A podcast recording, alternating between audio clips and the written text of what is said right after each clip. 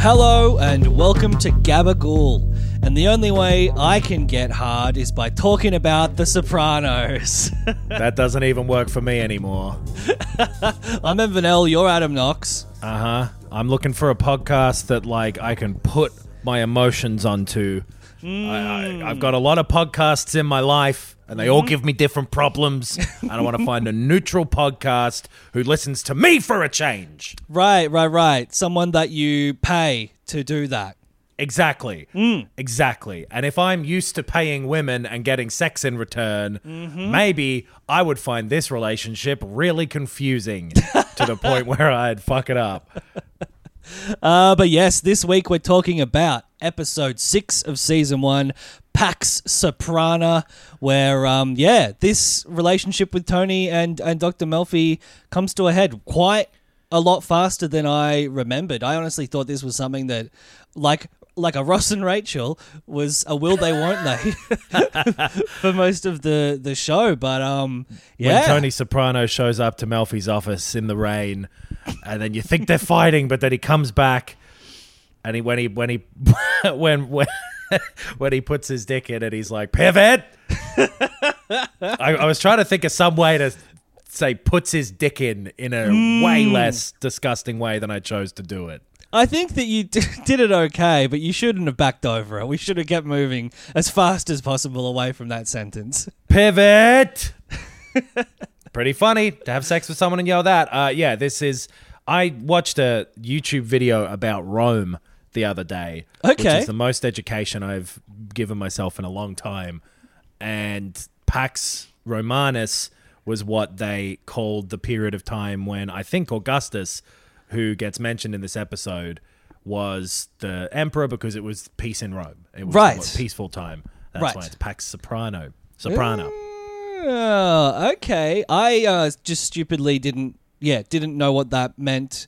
Didn't look into it, and my just like dumb instinct reaction was like, oh, is that you know like um the agreement of the family, or you know, is it some sort of you know, You'd be way off, mate. yeah, yeah. Although an Uh, agreement within the family can lead to peace.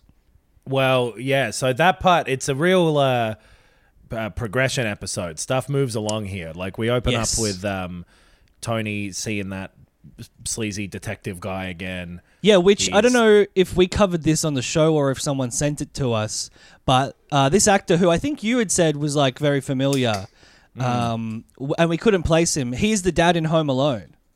Oh, he is too. Yeah, How about that? He He, bought in- his son a fucking tarantula. This guy is Yeah. a sleaze. yeah, yeah. Um, he was in the Pelican Brief, which I think you watched within the last year as well. Is that right? Yeah. Short Yeah.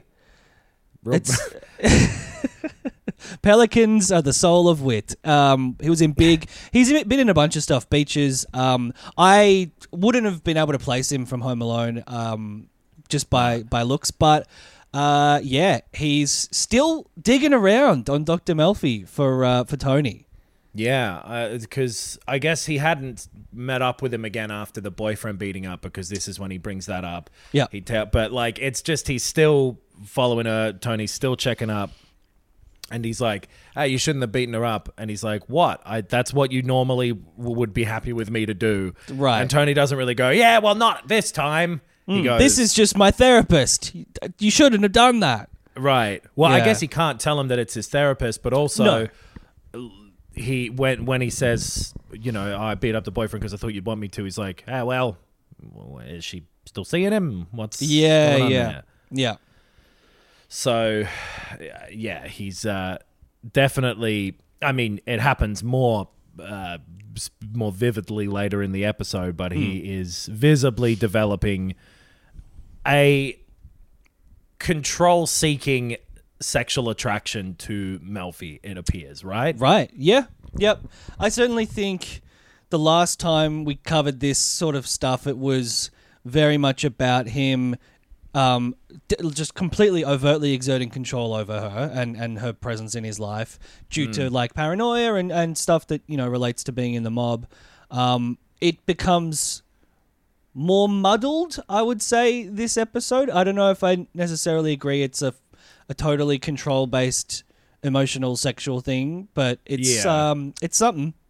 Well, I think because I kind of see it as like he's been, he uses his professional way of exerting control, you know, the way he does it in his profession, which is through threats and through, you know, uh, illegal stuff. Yep. And he's progressed the relationship in his head legitimately to like a personal one, I guess. Uh, but for reasons that Melfi like explains to him later. But also when he becomes personally attached to a woman specifically, he does try to it seems to me exert control over them or exert power over them by making it a sexual relationship.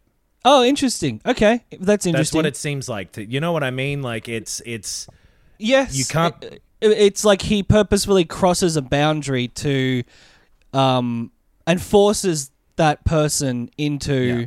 that new sphere of the relationship. I also think like he does he he creates leverage outside Yeah. of it, um, with his professional connections and yeah, what he does for a living as well.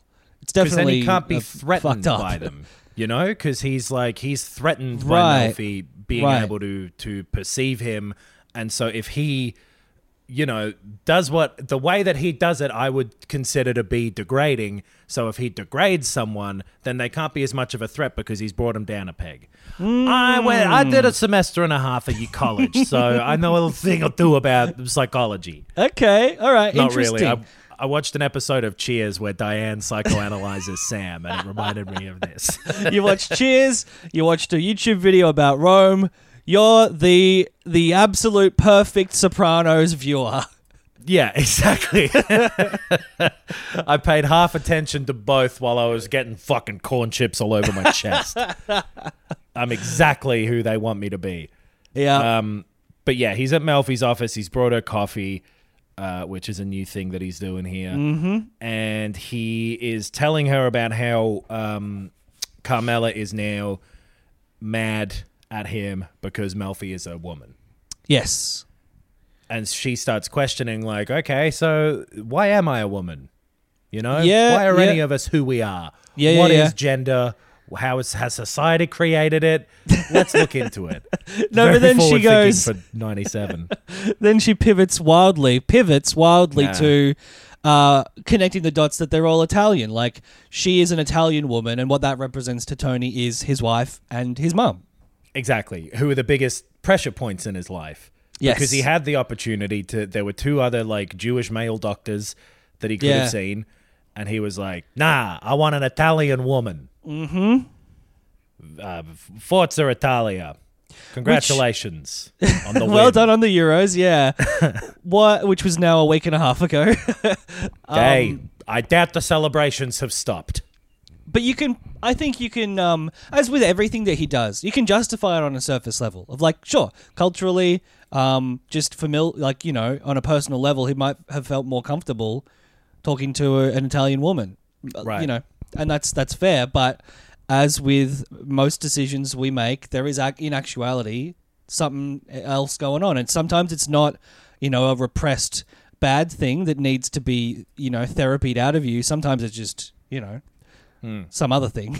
But if you're Tony Soprano, it's going to probably be some weird motivation. Yeah. And so then he uh, he gets it what she's saying, and he's like, ah, look, maybe I don't know. Like he's he's definitely not as uh, sensitive to being seen Yeah. anymore. He is Yep. getting used to doing therapy, uh, and he is starting to sort of challenge Melfi a little bit because he's like, okay, let me ask you a question. Most people, legit people, when I and he knows she's legit because he's been following her around. yep. Most legit people don't want to interact with me at all if they can avoid it, and you didn't blink. Yeah. So what's that about? and she doesn't answer. It's just sort of left floating in the air, which I also want to know the answer to. Like, we know why she's continuing to see him because mm. he's a fascinating patient and they are making progress. But yeah, taking that initial, you know, call of like, ah, this is a mobster. I guess I'm going to have him as a patient. Right. And I remember us saying at the time when she first started taking him on that she was like, I know what you're doing. It's cool with me, Right. basically. Yeah. So she was into it. Right. Whether or not that's in a like, hey, this will be interesting way, or in a hey, this will be exciting way, Mm. or whatever, Mm-hmm. we don't know yet. Yep. Uh, but we do know that illegal poker games are something that you got to pay the right people to hold, and that is Yeah. made very clear by uh, Mikey coming along to some poker game and beating the shit out of the guy running it because he's not paying Junior. Totally. It's uh it's on the turf of a guy named Jimmy. Jimmy is one of the capos um, who meets with Tony later and has met with him before. Is Jimmy the Um, big cigar guy, or is he? I one of the don't think he's the big I don't know which He- one's which. Honestly, I think Jimmy is the least notable of them all. He's not the guy who sort of gives Tony a bit of shit this episode. He's not the guy with the grey hair and the glasses. He's basically the guy that, yeah, is is um we've probably overlooked the other the entire time. Yeah, the other one. There's always um, an other one in every group. Yeah. Uh, but yeah, the guy, the guy hosting, hosting the running the illegal poker game, is like, Hmm. hey, you know, like Jimmy's always let us do this. We've never had to pay anyone, and Mikey's like, well, now you have to fucking pay Junior. Yeah, the rules have changed. The boss has changed. Yeah. The, there's a new kid on the block. Yep. and he's he's trying to show you that he's badass. He's there's a new kid on the block, and he's really fucking old. Right. Because yeah, this episode is a lot about Junior trying to kind of assert himself and and show, hey, there's a new guy. I'm gonna make things different around here. Mm-hmm. And he does it in a number of ways. There's uh, him getting a, a new suit fitted with uh, you know this tailor guy who you assume there's a long lasting relationship between the two because they're talking like old friends. He's like, "How's your How's your boy? What's his name?" And the tailor tells him this story about how his grandchild killed himself because he was, I guess, addicted to drugs or into drugs in some way. Fourteen years old. yeah, yeah. Jumped off a bridge, the same bridge that they tried to throw. They were nearly going to throw a guy off in the first episode. Yeah, the the accountant guy. They took him out there, and they were going to chuck him off. Yeah. Yeah. Uh, and so he tells him about how yeah these this guy was selling him drugs and my grandchild killed himself as a result of that. The story is left pretty vague. Yeah, it's because it's like I I don't know. It, we're well. This is 1999. We're well past the the era of thinking like smoking marijuana makes you jump off buildings and you know. But I guess uh, we're, not- we're assuming this 14 year old isn't doing fucking LSD or something or or crack. Like I think they say it's like MDMA or like they say you know whatever the equivalent. They, they they say that they these kids shouldn't. They say one of these designer drugs, Right. and juniors talk about how these kids shouldn't be anywhere near that shit. Like he's. uh, Yeah, in similar to like Goodfellas, where the old mafia guys are like, these new drugs are fucked up, and we don't want any part of them. And Yep. also, the cops are really looking closely at them, so that's partly why it's not all moral. But Yeah. yeah, it's a moral thing too. yes. But so Junior is uh, real mad at this guy, calls him a motherless fuck. Yep. Yep. And then after he says motherless fuck, we smash cut to Livia. Yes. which I think isn't a coincidence. Uh, yes. yeah. So yeah, Ju- Junior and uh, Livia are, are, are talking, hanging out at the uh, Livia's retirement community. Oh yeah, that's right. Yeah, um, yeah, they're having a little powwow, and a guy comes up and is like, "Hey, Olivia, how you doing? Oh, this you're moving in?" And Junior very much is like, uh, "Hey, come on, keep it moving, keep it moving, Yeah. pal." Get the fuck out of here, Buster. but uh, they're having their, you know, very uh, open chats about how uh, Junior is the boss and Livia has his ear. yeah, It, it is shown to you in this episode that Livia definitely has Junior's ear. One hundred percent. She gen- seems to be the most powerful person in this crime syndicate. She, like, essentially. If not directly tells Tony what to do, but she certainly manipulates him, and if anything, has him doing stuff in response to her. She tells Junior exactly what to do. Like she is Exactly. absolutely his his counsel, his right hand woman, as she probably was with Johnny. It's implied, I guess. Yes. Yeah. But she's a lot more upfront with Junior than she is with Tony. Yeah, to- absolutely. as we we Yeah. see later on, because she basically tells Junior, "Hey, guess what? Tax Hesh." yeah, She says she doesn't have a problem with him, but like Tony really likes him, so to fuck Tony, tax Hesh, basically. Yep. Yep. And Junior's like, all right, you're telling me to tax Hesh? She's like, oh, heavens, I don't know what you could possibly be talking about. What have I been saying? Where am I? I don't Yeah. remember. I'm just an old lady. I'm She's Like, really leaning into that this episode. so much. Fucking Um, busybody. It is interesting that um, they say that Hesh was a good friend of Johnny's, Yeah. uh, and and apparently Livia had no issue with that. But as soon as it, you know, the relationship switches to being with Tony, she yeah, she has to for some reason take action. She, it seems like she's just always resented Tony and wants to fuck with him. it's difficult to tell. I mean, it's it's almost like because she says Tony thinks that every word that comes out of Hesh's mouth is pure gold. Like he hmm. really respects him, and maybe she's like even envious of that respect or something. Right? There's yeah. some, but or she just knows that he is someone that Tony respects, and if, if Junior's going to put Tony in his place, he needs to put the people around Tony in his pla- in their place. right. Yep. Yep. That also tracks. she because of the way that she is doesn't make it clear why she thinks the things she thinks hmm. but she clearly thinks them strongly Maybe because I was thinking before, like I th- certainly think that she views Junior as a peer, and Yeah. sh of of course, obviously, just by the nature of their relationship, she will never view Tony as a peer. And maybe, yeah, maybe there is an issue that's come out of Tony being a powerful boss and not hmm.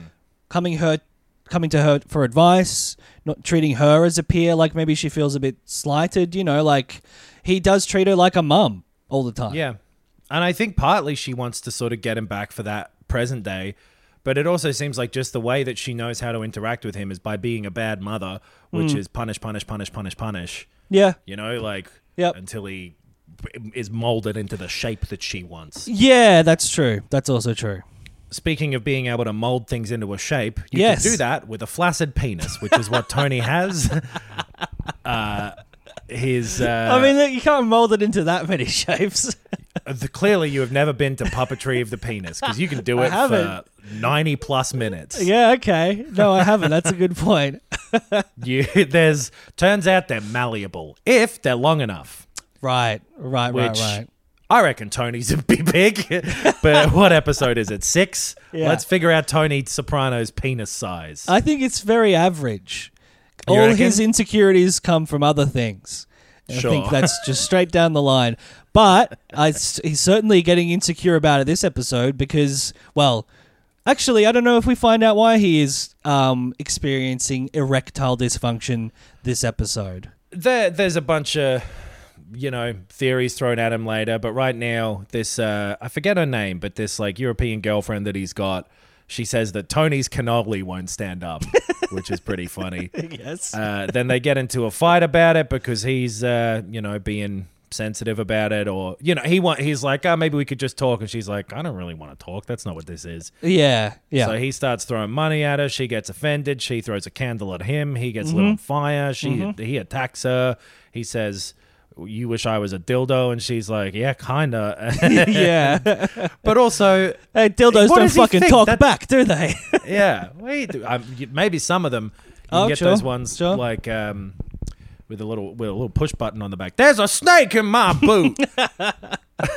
but so they they have a fight, and uh, you know it's it's shitty, and it's b- because Tony is insecure and freaked out by this thing. Mm-hmm. I guess uh, Chris is at the deli as well. He pulls some meat off of a cutting thing, which is it made me my toes curl. It was re- don't put your hands near meat cutting blades. yeah. Well, they're violent guys. They're used to having blades around. Yeah, but there's a difference. like holding a little switch knife is West Side Story. That's fine. Hey, we just went from one scene about handling meat to another scene about handling meat. Do you See, think they that's why meant you that? come to this podcast. That's why people show up. That's that's it. Those kind of connections. No other diseased minds can make the connections like we do. But so yeah, Chris tells Tony that they're at the deli that uh, Hesh is outside. He wants to talk, and Hesh is like, "Let's go for a walk around the block." And Tony's like, "Holy shit, this is a big deal." Papa, all right. And so Hesh tells Tony about how, "Hey, Junior's come to me. He wants to tax me." And he's like, "Look, I don't want to ruffle any feathers too much. I get that he's a new guy. He wants hmm. to. He if he wants to tax me, he wants to tax me. And also, he uh, just doesn't have a problem with it in general. It's like, yeah, Right. the, the boss is allowed to tax people, you know, in the in this region. That's part of what operating in this life, you know, in this in this world is is like. But it's a lot of fucking money he's asking for. Right. Exactly. He thinks it's like, I guess, an insulting amount of money. Hmm. And uh, so Hesh is uh, same as if the government brought in a big tax. You'd be like, well, I get the government taxes this, but I'm going to move to Canada. This Yes. is too much. And he talks about, like, hey, maybe I'll just get out of here. You know, I got money. I got a horse farm. Yep. I stole a bunch of writing credits off of some musicians back in the 70s. Yeah, yeah. Uh, so, you know, he he's obviously saying that as a come on, Tony, do something about this. And Tony's like, all right, leave it with me. I'll I'll I'll figure something out behind Junior's back. Basically, yeah, yeah. I'm not. I just let me think it through. Don't do anything now. I'll come up with a solution. Which you know, at this point, we we kind of trust that Tony will. Like we know he's a really smart guy. Hmm. Yeah. So, what is a Shylock? What's shy? He wants 2% on the shy. He wants $500,000 back taxes, basically, and 2% on whatever Hesh's business is. Well, so like back in what I I know this from reading Shakespeare. So this is how educated I am. All right. Well, maybe if you'd have watched a YouTube video about Shakespeare, I'd have believed it. Do your own research. It's not real. Uh, Shylock was a character character from Merchant of Venice who was like a loan shark essentially, or an inve- like a, a bank. I see. Before banks existed, really, um, the essentially yeah Jewish um, business people would lend money uh, with interest. You know, um, they wouldn't just give money and then get it back. There was the sort of practice of lending money out with interest. Right. Okay. So it's it's predatory loan stuff. In in it, it sounds like if this if Hesh is doing business with the mob, he's probably a loan shark. I would assume that he's Yeah. probably got a little a little rabbit character who comes on the TV and tells you to get alone with him. yes. yeah. so um, cool. Well, that's that's what his business is, and and yeah, Junior wants to tax him too much. Tony's going to look into it, but for in the meantime, Tony's got to look into the back of his eyelids while he has a big sleep and another big dream. Yeah. Yes. This cunt loves a dream. he's it's really helpful for people watching the show to get an insight into you know how he's mm. feeling and what he's what he's repressing. Right. It's it's very it's very descriptive. It's very, you know, telling instead of showing, you could argue. Yeah. But I do like that the dream sequences in this episode are used effectively because there's two so both dream sequences are about him having sex with Melfi or being like sex dreams about Melfi. Totally. And the third time, which we'll get to when he's in the office and he like fucking just really crazily makes a move on her, yeah. yep. it doesn't. For it almost seems like it's a third dream for a minute. Totally. Completely agree. I've seen this episode before and I still thought that as I watched it today. So right. So yeah. they're used effectively in that way in this So the particular episode. The first one is when they're in bed together. Yep. Yeah. She's obscured by the covers, and then at the end, it's the reveal that it's Melfi. Yep. and then he wakes up and he's like, and uh, he yeah he's a bit freaked out by the dream, but uh, him and Carmela, I guess the next night go out and uh, they're they're having an anniversary dinner. Yes. You wouldn't know at the start because he's talking to one of the New York guys at the bar and he's telling him about and Junior. Isn't it done so well? Like it's li- it reflects exactly, um, well, not exactly, but it reflects her feelings. Like it, Right. it opens. You're like, ah, I guess Tony's gone up to New York to to talk to that Johnny guy. You know, get some leverage from from the New York people, and then yeah, he he toddles over to their table where eventually a, a um 18th anniversary uh, cake and candle thing comes over. Yeah, Like, they're oh. having a shit time. Carmela's sitting there alone. She looks fed up. She doesn't Yeah. like the veal, but Tony reckons the veal is fine. Mm. and um, It tastes like ash in her mouth. yeah, exactly. this meal tastes terrible to me because of the way I'm experiencing it. And Tony's like, I don't get it. I'm oblivious to that. So, I guess yeah, I don't but- have the context for how you feel. I guess I'm not paying attention. Uh, the, the the New York guy sends over some people, yeah, to sing "Happy Anniversary," yep. and Carmela's like, "Do you want to go spend the rest of your marriage with him? What are you? What are you? Is this fun?" And he's like, "Carmela, come on." She's like, "Fuck off, dude. Yeah. This is our anniversary. You're uh, so distant at the moment." So I think this is where she tells him like, well, "What's going on? How come you ain't fucking me?" yeah, is it I can't remember if it if it is They they Yeah, have a is, uh, yeah. so this is more like hey pay attention to me and then in the car they have a conversation that is specifically about like I don't think we uh, like what's going on with us in this marriage physically Yeah, yeah.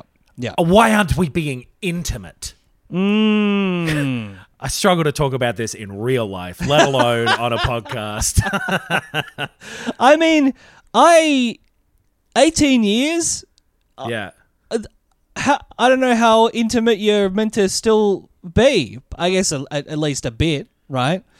probably uh, it's a discussion that you would have with your partner ahead of like if you're not on the same page with it it becomes Sure. I guess it's become apparent that he is pulling away yeah uh, and something is is uh is dissipating between them. well and she she speaks to uh priest jack whatever his name is Father Bob. remember. No, uh, Father Phil. Father Phil, that's it. And Yeah. uh, uh, it kind of explains it more lately that uh, she realizes that, hey, maybe he's getting from this therapy something I wish I could have given him. He gets sex Right. from people. And I always kind of look the other way because I'm like, well, I'm raising kids. And she doesn't know what her position in this relationship is at the moment if Tony doesn't need her for anything. Yes. I think I think that's where maybe I differ slightly on your interpretation of his relationship with Melfi. I think that mm. Uh, sex in this episode symbolizes intimacy. It doesn't mean sex, which I think you're right. He does employ uh, sex as a as a measure of control, but I think what this episode is about is him reckoning with um, intimacy. He definitely gets it from Dr. Melfi. Like it's not it's filtered through a professional relationship, but being vulnerable and being open and receiving uh, support and advice is definitely what he's getting from Melfi, and definitely is what Carmela is insecure about herself. Yep, I think that that, that is true. Uh, I also I agree with that. I think there is just I think it's the way that he approaches it with Melfi that Hmm. makes it feel uh, not just like it's the '90s and that's how you know. It makes it feel like Right. he's deliberately putting himself in the leading position, in the position of power. You know what I mean? And with the car thing, it's not. Hmm. Yeah, it is yeah. gifts because it is him feeling intimacy with her, but the way that he then expresses that is um what's the word aggressive i guess Right. Okay. Yeah. I think you know what i, I think that's I just think the way that's- he is though i don't think he's doing it to be like shitty to her or like to go i'm gonna get her i think he's doing it because that's how he is I was going to say, yeah. I think I don't think this is a con. It's a not a conscious act for him to be doing it in an aggressive way. Um, he genuinely feels what he's saying to her, but um, yeah, you're probably right. It comes across, or it is delivered that way because of who he is as a person in general. exactly like Yeah. his pro- his problems aren't with melfi specifically his problems are with women Yeah, yeah, yeah, yeah, yeah. it appears to me. Um, so he, yeah, he's talking to Melfi in the second session that it goes to about how "Ah, I might ditch the Prozac because I think it's making my wiener useless. yeah. And she's like, wiener? he's like, yeah, it's just the word that came out. Um, it just fell out of my mouth, and she's like, I bet it did. And then they have a bit of a Oh, laugh about yep, it. It's like yep, a carry-on yep. film. A nurse comes in, but uh, they're talking about the side effects. She's like, okay, erectile dysfunction can happen. It's maybe from the Prozac, but I don't think it's that because Yeah. you you are able to get erections at all. So maybe it's not a physiological thing. Maybe it is in some way psychological at the moment. And uh, I think she brings up the the mother again. Maybe. Oh yeah, there's a moment where she asks if he's had a prostate exam, and he's Oh, yeah. like, "I don't even let anybody wave a finger in my face," and she has a big old laugh about that. Yeah, big cackle. So she is also removing these professional boundaries too. She takes the phone call about her car Hmm. at some point, which she says, I wouldn't normally do it. It's not professional. She laughs and she says, I'm sorry, that's not professional. So, uh, you know, I, I don't don't know whether this is something that happens when you go further into therapy because I've not been because men would start a Sopranos podcast instead of going to therapy. Good job, Twitter. I But- um I went to a doctor the other week for like to get my mental health plan, and they like I was about to say, and they laughed at me. But I mean, like we had like it's not even a doctor I'd seen before, but you know that I think that's the point I wanted to make is like. If you take away the framework of this being a guy who's in the mob, it is very normal to have a casual conversation with a health professional. That's Yes. not crazy. I think that yeah, I think what you were about to sort of get to was like, um, is the show uh, trying to position this relationship as one that Melfi is encouraging as well, or is the show just showing like, yeah, this is how normal people would act in a in a therapy session, and Tony is the one who's reading into it incorrectly. Yes, I think Yeah. it's the, the latter. Where Yes. Melfi is acting pretty normally, as she does with everything in her life, apparently. Right. And Tony pushes it further. Absolutely. Yeah. Let's get back to that gabagool. Uh, Carmela's pushing the uh, buy all button on a furniture website, or I guess a furniture catalog Yes. in the 90s. Yes. She's bought a ton of furniture, uh, and they're unloading it on the on the lawn in front of their house. And Tony's saying, "Yes, you're buying furniture like a drunken sailor," which is. Is, are they known for doing that? I don't know. if- maybe they spend a lot of money, but Uh, uh, let, uh, I'll take the armoire. What shall we do with this new credenza? What shall... So, but she's, you know, she's trying to fill her life as well with some other bullshit. Yeah. And also, I think exert some control, right? Spending that money is her way of being like, hey, I'm here. I'm doing stuff. I'm. Melfi later says, like, you noticed her though, right? yeah. So maybe she didn't want the fucking couch. Maybe she wanted hello, Yeah. which would be a lot cheaper. Uh, and then yeah, we, so now we go to the meeting with Junior and Tony and the New York guy. What is his name? Johnny. Johnny, Johnny Sack. Johnny Sack Yeah. and uh, Hesh Bowles. and they're pretending as though Hesh has gone to Johnny about this and that Tony didn't know about it, as they all kind of planned because they didn't want them to think that Tony thinks he's really in charge, blah, blah, blah. Mm-hmm. And they have this discussion with Junior. Little tense, but kind of fine. Just seems like a Yeah. business meeting. Uh, Yeah, I think that you get the feeling throughout that like their acting is great because, as in like it, you know in show acting, because Right. Junior buys it and he's like, yeah, I'm the big dog and uh, I'll listen to your uh, your little uh, requests and you know if I feel like it, maybe I will uh, you know give you a break because I think I don't know if we touched on it in that previous scene, but Johnny Sack very much is you know um, said to Tony like, oh, so you're running things. I get it. Junior's not really in charge. He's a patsy. You're running things. I understand. That's right. And he says it as though that's what I'd heard, but I wasn't sure. Right. Yeah. Um, so yeah, Hesh like us. They they go, hey, can we be more reasonable here? Uh, Junior brings the tax down a bit, or the the back tax amount down a bit, and then Junior's like, I mean, uh, Hesh is like, make it even less. yeah. And Junior Yeah. looks a bit pissed off by that, but they settle on it, and it's fine. So the plan worked without a hitch. It seems like. yeah. Yep. Totally. I think yeah, like I said, Junior was too caught up in being feeling like the boss, you know. And again, like he's not going to start to quibble. It feels like you know he doesn't want to haggle on it. He's like, okay, that was five hundred or fifty thousand dollars less than I said, but okay, um, yeah, all right. Yeah, exactly. And then he later on with that money, he distributes it amongst the the capos. Yeah. So he is trying to sort of go, hey, look, I get what I want, but I can be fair because we later. Tony has a conversation with him later. We'll- we'll Yeah, yeah, yeah. I think at, at this stage he still is just like, I get what I want. he's being the boss guy, and he, but he's like, okay, you can have. I'll throw you a bone. Yeah, yeah. Uh, Tony has a second sex dream. Uh, wakes Carmela up and she's like, "Oh, you want sex?" He's like, "No, go, back, go back to sleep." uh, then he asks, so he's back with the other girlfriend now hmm. and asking her if she can dress up like a psychiatrist without saying dress up like a psychiatrist.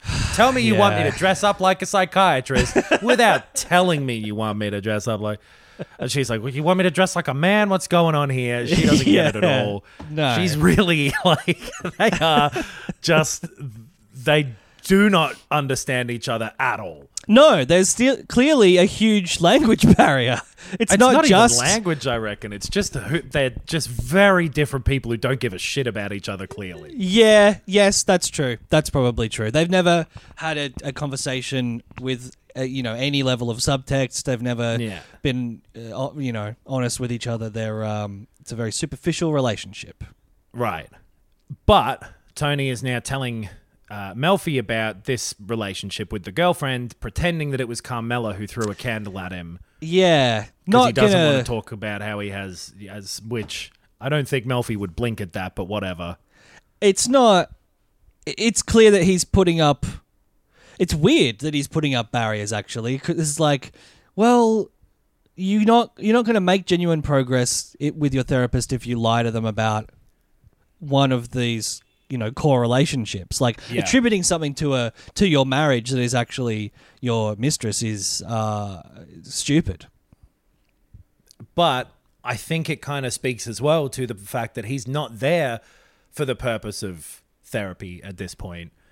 He's there to, to like hang out with this woman that he's into and he you know what I mean? Like he's he isn't doing it properly because I don't think he's interested in the therapy at this point. yeah probably. He got the prozac and it seemed to help the panic attacks and he's like okay well that's what what i needed. But yeah, i think you're probably right. Yeah he's still coming here because he enjoys being in the same room as dr melfi. And this is when he lays it out there that that's the case because he's telling her like I was trying to convince Carmela Hmm. to uh, you know dress up in a business suit, you know, Yeah. like your one. yeah And then he starts telling her how he finds her attractive, and then he gets up and crosses the room and kisses her, and she pushes him away Hmm. with like a with a hey you dumb child smile on her right face. yes Like, not condescending, just like, you're being stupid.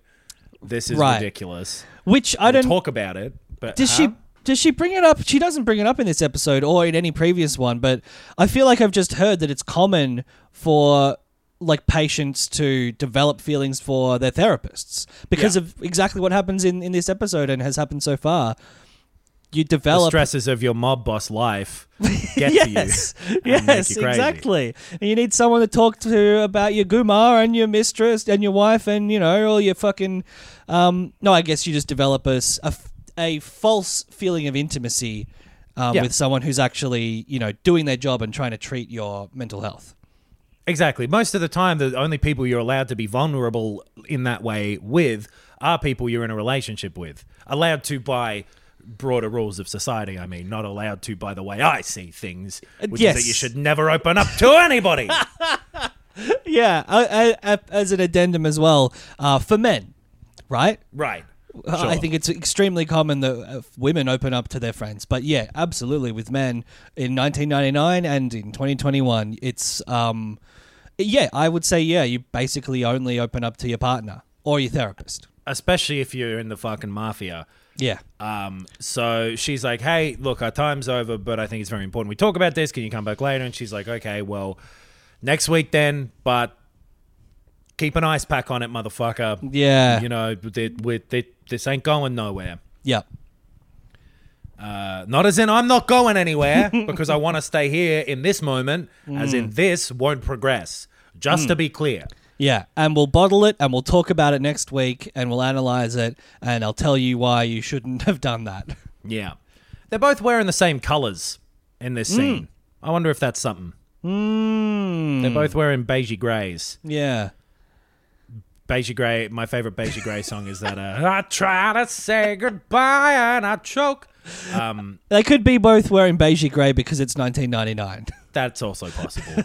uh, Melfi is wearing beige Grey, but in a more comfortable, relaxed setting at home later on when Yes. she hears fucking just the clumsiest idiot brussicking around outside, Yeah. knocking over pots and pans that Yep. he's stacked up next to the car.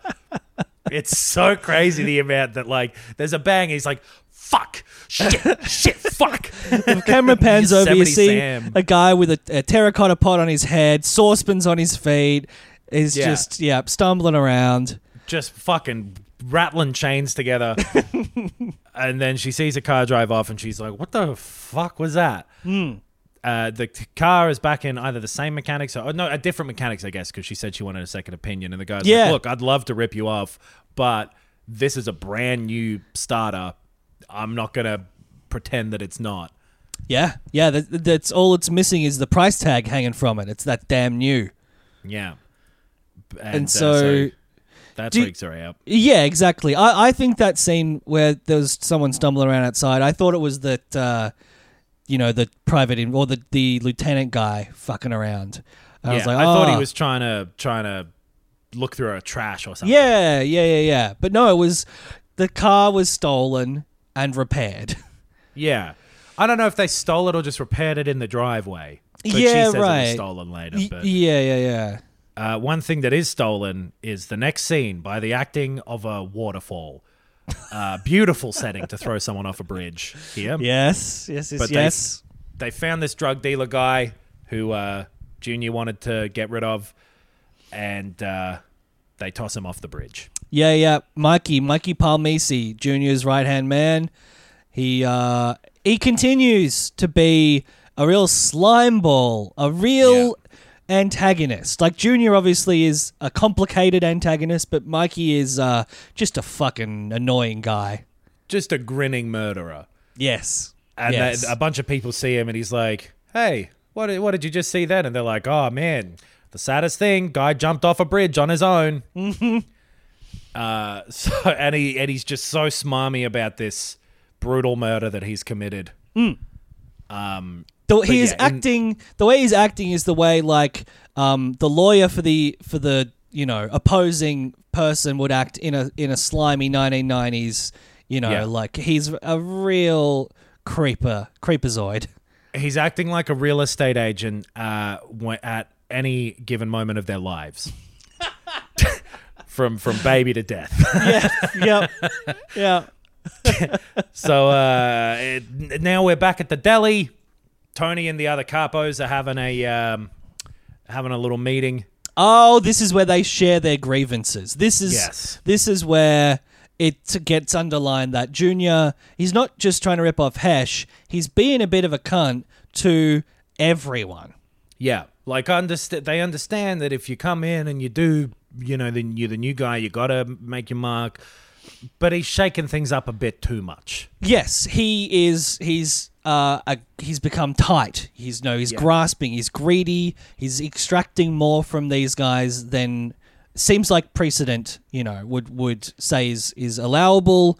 They're like, you know, we got to be able to earn money as well. Like this is that's why the whole thing works. And so they're like, he he fucked up this guy's poker game who mentioned someone's name and it should have been okay. He threw my drug dealer off a bridge, um, all that sort of stuff. And they're like, look, when Jackie was boss, it was fine. It all leveled out. Everyone was okay. You- It was okay. Um, th- but you've made a Frankenstein here. This guy that won't let anybody else eat at the table. All this, all these metaphors. But they're saying he's being annoying. He's being annoying. He's being greedy, and and it's um, you know, they're Yeah. as we see later, they're the next level below the boss. So they, if everyone, if every manager is angry at the boss, then maybe something has to be done. But like, Tony kind of sticks up for Junior a bit. He's Yeah. like, look, maybe some of those decisions were the right thing to do, and he's in here, he's making his thing, and we all wanted him to be here. I didn't create a Frankenstein. We all decided that he Yes. was the lightning pole. Exactly, and, he's still like that is still his purpose. Like, yes, he's bossing people around, but Yeah. he's still the guy who's distracting. You know, we assume the cops and everyone from the rest of us. Like, that's he has to be the boss if we want someone to be, you know, a distraction. But they're like, okay, sure, we made our bed, we're lying in it. We're men, and that's what men do. They make beds and lie in them. Yep. But they're like, just talk to him. He's your uncle. Calm him down a little bit, please. Yes. So Tony kind of does that by going to Olivia's little apartment. Yeah. When he gets there, she's like, "Ah, Tony, I thought you were that bitch. oh, you you see her walking past? She's a bitch. Yeah. Yeah. Just She- this fucking sour old lady." the woman walks by. This was, uh, I think, probably my favorite line. The woman is walking past and is like, Livia, you playing bingo tonight? And she's like, oh, not tonight, Millie. She's a degenerate gambler. Yeah, just everyone is always doing the wrong thing. The Yeah. person next next door, she's like, "Water all day. She's always running water." And like, dude, you'd hate a fountain. But oh. Tony's brought her some more of these biscuits, and she's like, "Yeah, they better have almonds." Just every single fucking thing. She's just a Yep. nightmare about. Yep. But Tony's there to to tell her, "Hey, look, I, w- I know you talked to Junior. I want you to maybe let Junior know that if he's making some decisions that are ruffling feathers, maybe he could tone it down a little. Yeah. Yep. Like he I- doesn't say too much. No. He, he's- he and she's like, "What do you mean? What are you talking to me? I'm not part of that world. I don't know what." It's like, just tell Junior that you know the other captains are getting a bit annoyed, and he's got to tone it down. I never talked to Junior. I don't know Junior. Who's that? I wish the Lord would take me. Just keep saying she wants to die to get out of any conversation, yes. which is a great tactic, honestly. Yeah. Um, but yeah, so Tony tries to to have a conversation with his mother, and she flat refuses, like always, basically. Yep. Um, meanwhile, uh, Carmela is having a, a talk with uh, Father Phil, Right. and she's like, "Look, I feel bad because I think I pushed Tony away a little by asking him to go to this therapy stuff. I he's changed, and I think I changed him." Right. and it feels bad at the moment. And she's like, I ignored all the gumas because hey, whatever, you know. I that's I was raising kids. Mm.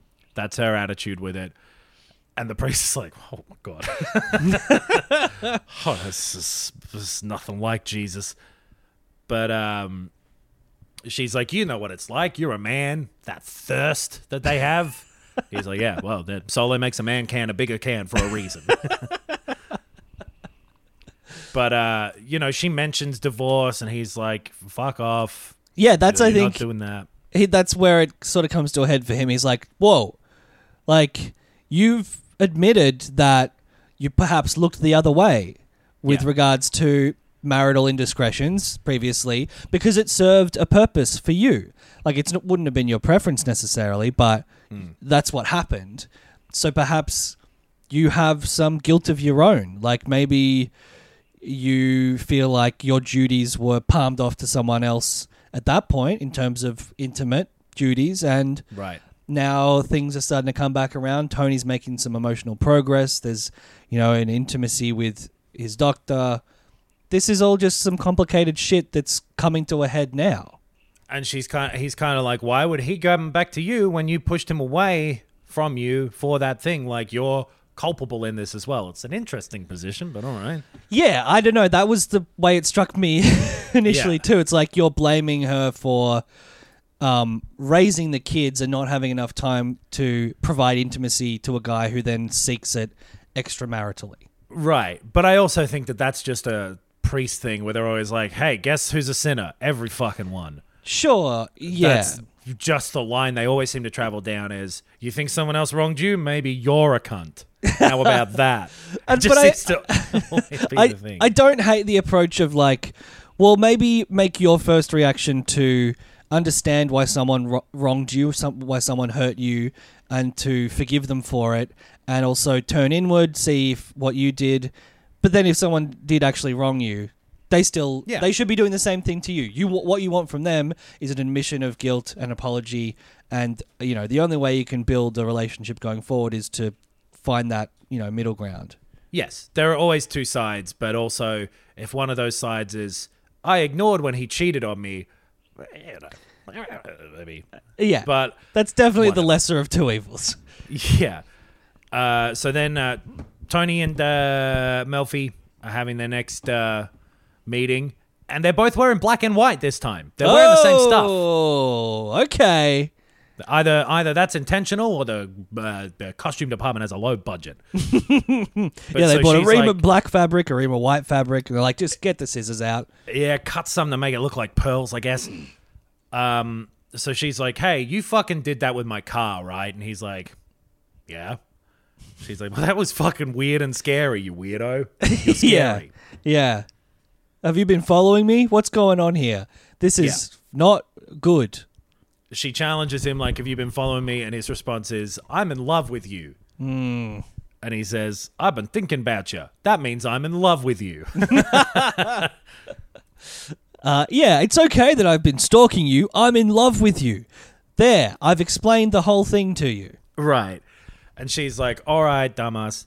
No, you're not. I provided you, I'm good at listening, and I did that because that's my job. That's what you're appreciating, and you're getting it from me when you don't get it from your wife, you think, or from your mother. And he's like, Hey, stop making everything about my mother. You make me sound like I'm some mother's boy, but I'm not a mother's boy. I'm a big boy. He- Was it almonds in the biscuits, mummy?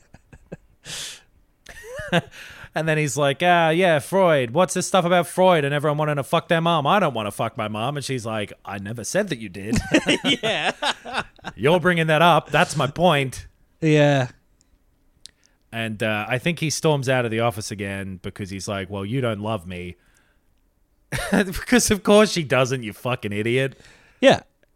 And uh, He seemed says- so childish in this scene, right? completely. Exactly. Absolutely juvenile, totally a, a, a hurt boy, or initially, you know, a, a, an in, infatuated boy and then a hurt boy.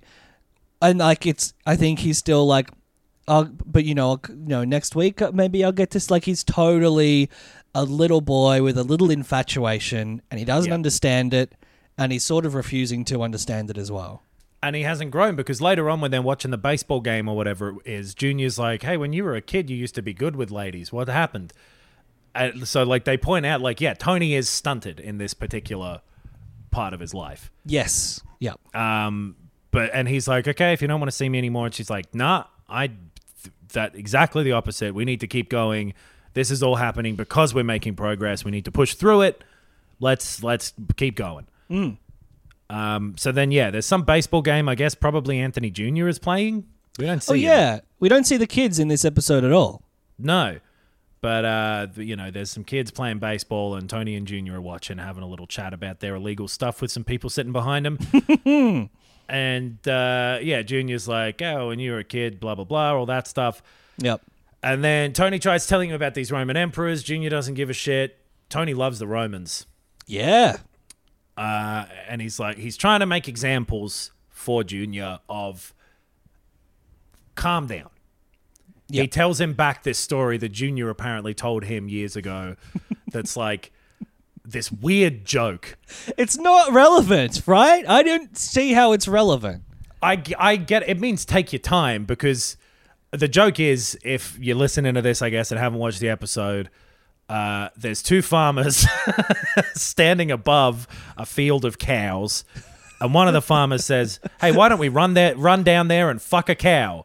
And the other farmer says, "Why don't we walk down there and fuck all the cows?" Yes. And so it's saying, "Take your time." You It's know, bull- you'll have it's more not energy farmers. if you don't. Ru- huh? It- It's bulls, not farmers. It's talking bulls.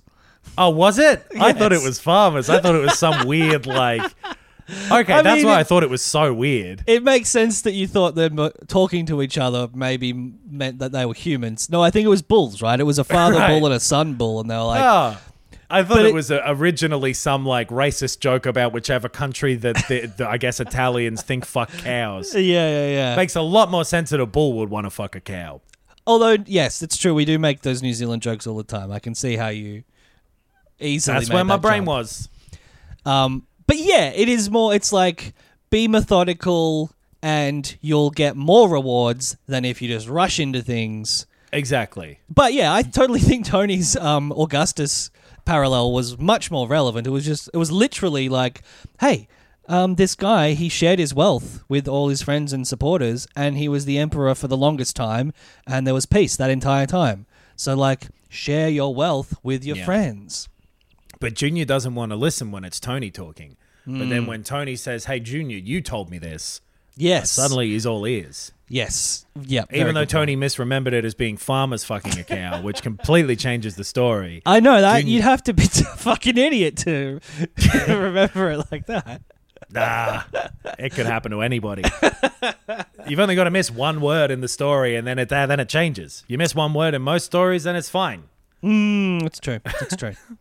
But uh, anyway, Tony's gone to Hesh's horse farm because they're Mm. gonna fuck horses because that's what uh, I assume everyone does in the Sopranos world. Yeah, all- they, these guys have been really patient, and now they get to fuck five horses. exactly. Hmm.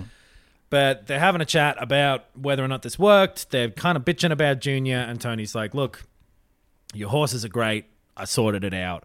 He's he's distributing all the money to uh to you know uh the the capos Yep. and." Hesh kind of looks at him for a bit, and Tony's like, "Yeah, I'm, I'm giving your money, my part of your money back. Yes. It's fine." yeah. Because Tony takes his own advice. He shares his wealth with his friends. Exactly. Uh, he wasn't forthcoming with it, no. but he did give it to no. him. And I think that's, you know, that's another example of Tony playing the game all the time. You know, like Yeah. he's he's he might not be the boss, but he's still going to do what he can to make sure that everyone supports him and knows that he supports them. Yes, he is very, very aware of what's going on. Yeah. He's not doing things blindly or selfishly or stupidly. He is always, exactly as you say, playing the game. Um, uh, except when he's at home and he can relax a little bit, which is what happens next. Him and Carmela hanging out by the pool. Mm-hmm. And they're kind of like, you know, she makes an effort and he makes an effort to kind of open back up with each other. Totally. Yeah.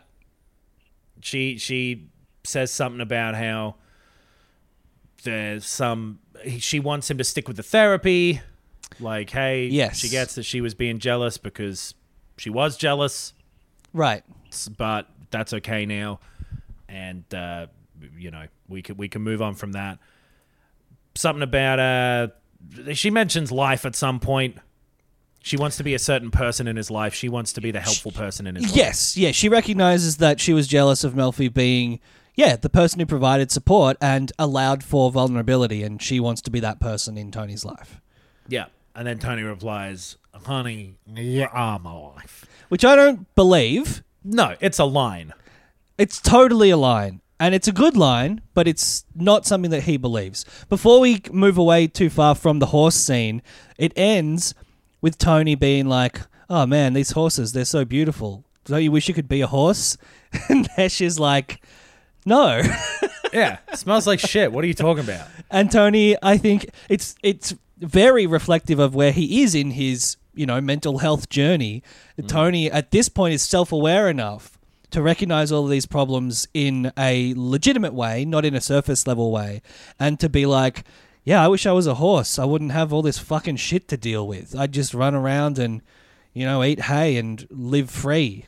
Same as the ducks, right? Like he just he wants to get the fuck out of there. Wild Yeah. horses, wild ducks. Yep. You couldn't imagine things that are more wild.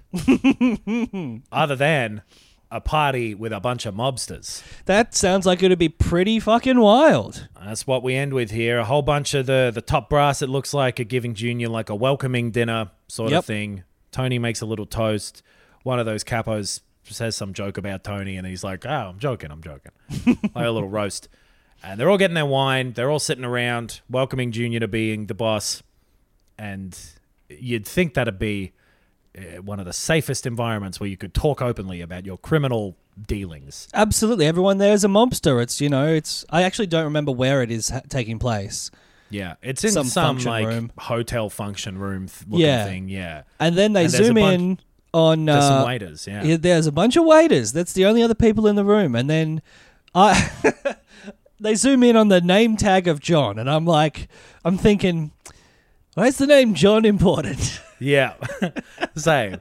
I, I like. I was trying to like. Is that because it's Tony's dad's name? I Right, think his dad's name was Johnny. is there a John from like a different crime family that we haven't or that we're supposed to know? Or It turns out that John is the camera's name yes, because there's Yeah. a little camera underneath the tag, and I He- guess the FBI. yeah, he turns out to belong to the crime family known as the FBI. Yeah, the Fabillies. the the they uh, uh, it, uh, taking photos of all the people at this dinner Yep. so they can fix up their little board, their little uh, corkboard thing. Yep. And they move Junior up to being the boss, and they place him directly above Tony Soprano in the last shot of the episode. Yeah. Which um good episode and a lot of complicated stuff going on there with the sort of um fluctuating emotions and um yeah, Tony's progress and um I think especially that sort of concluding scene with Carmela of like she thinks that she's buying in 100% and um we just get the read on Tony that he's still holding her at arm's length to an extent. Yeah, Um, I think that she kind of, in the way that she reacts to him saying the "you are my life" thing, it looks as though she doesn't really believe it either, but also makes the decision to go along with it. Yeah, okay. Okay. That's how it looked to me. With Right. That's fair. Um, and that's I, th- I was yeah. uh, What was I saying? All that stuff is great, but also the stuff with like the the plot, right? Like the mafia plot, sort of ends up the same place it ended up the other week. You know, where everyone was at the f- the funeral, and there were people taking photos there, and it's like, yeah, Junior's the boss. Which I know, you know, we have to sort of have this escalation too with the police, but um, narratively, I don't feel like we took a huge leap in that plot. No, the thing we've seen is the thing that you expected Junior to do, which was to be a little bit of a fly in the ointment for some people. Yeah, yeah, And, and, you to see a bit of that, and I guess you see Tony being the actual move maker underneath. yeah, yeah, yeah. But I think externally, like, um, we could have assumed the FBI already put Junior at the top of their corkboard, right? But Right. I guess I guess it's I guess it's a good way to end the episode, and uh, it's good to see it. Yeah, I agree. Yeah. I liked I liked their little office and their little corkboard, and I'm looking forward to seeing the cops fuck with the Sopranos. Yes, me too. Me too. I think that we're. I think someone said in an email to us like um, they just watched season one, or they're about to finish season one, and they're like, I don't understand how uh, there's six seasons of this show. Like it's all coming to a head now, and it, I definitely think it, it. You know, like so many of the relationships have gone through so much progress. Even to episode six, the cops are getting involved. Junior's getting too big for his boots. Tony's making moves. Like we've still got a bunch of episodes left in this season, and it already feels like things are really kind of rising to a head. Yeah, what is it? Thirteen. I think so. this, yeah. In this season, so we're about Yeah. halfway through, yeah. and uh, yeah, I like the direction it's going still, and uh, I want to see more of this show. Thankfully, yeah, me too. Uh, and uh, hopefully, everyone else listening to this wants to hear more of the podcast because the podcast. I'm sure they do. We'll, We'll be find out if they're back week. next week. Yeah. Uh, but yeah, thank you so much for listening. If you want to email in, please do. Uh, it's gabagoolboys at gmail.com. Uh, thank you to everyone who has. Very, very nice to hear um, such nice things from people. Um, Instagram is gabagoolpod. And yeah, this is on Spotify and Apple and uh, Pocket Casts and all of those things, uh, Google Podcasts. Give it a share around, give it a rate and review if you want to. Uh, but apart from that, we'll see you next week. see you later. I just waved. See you later.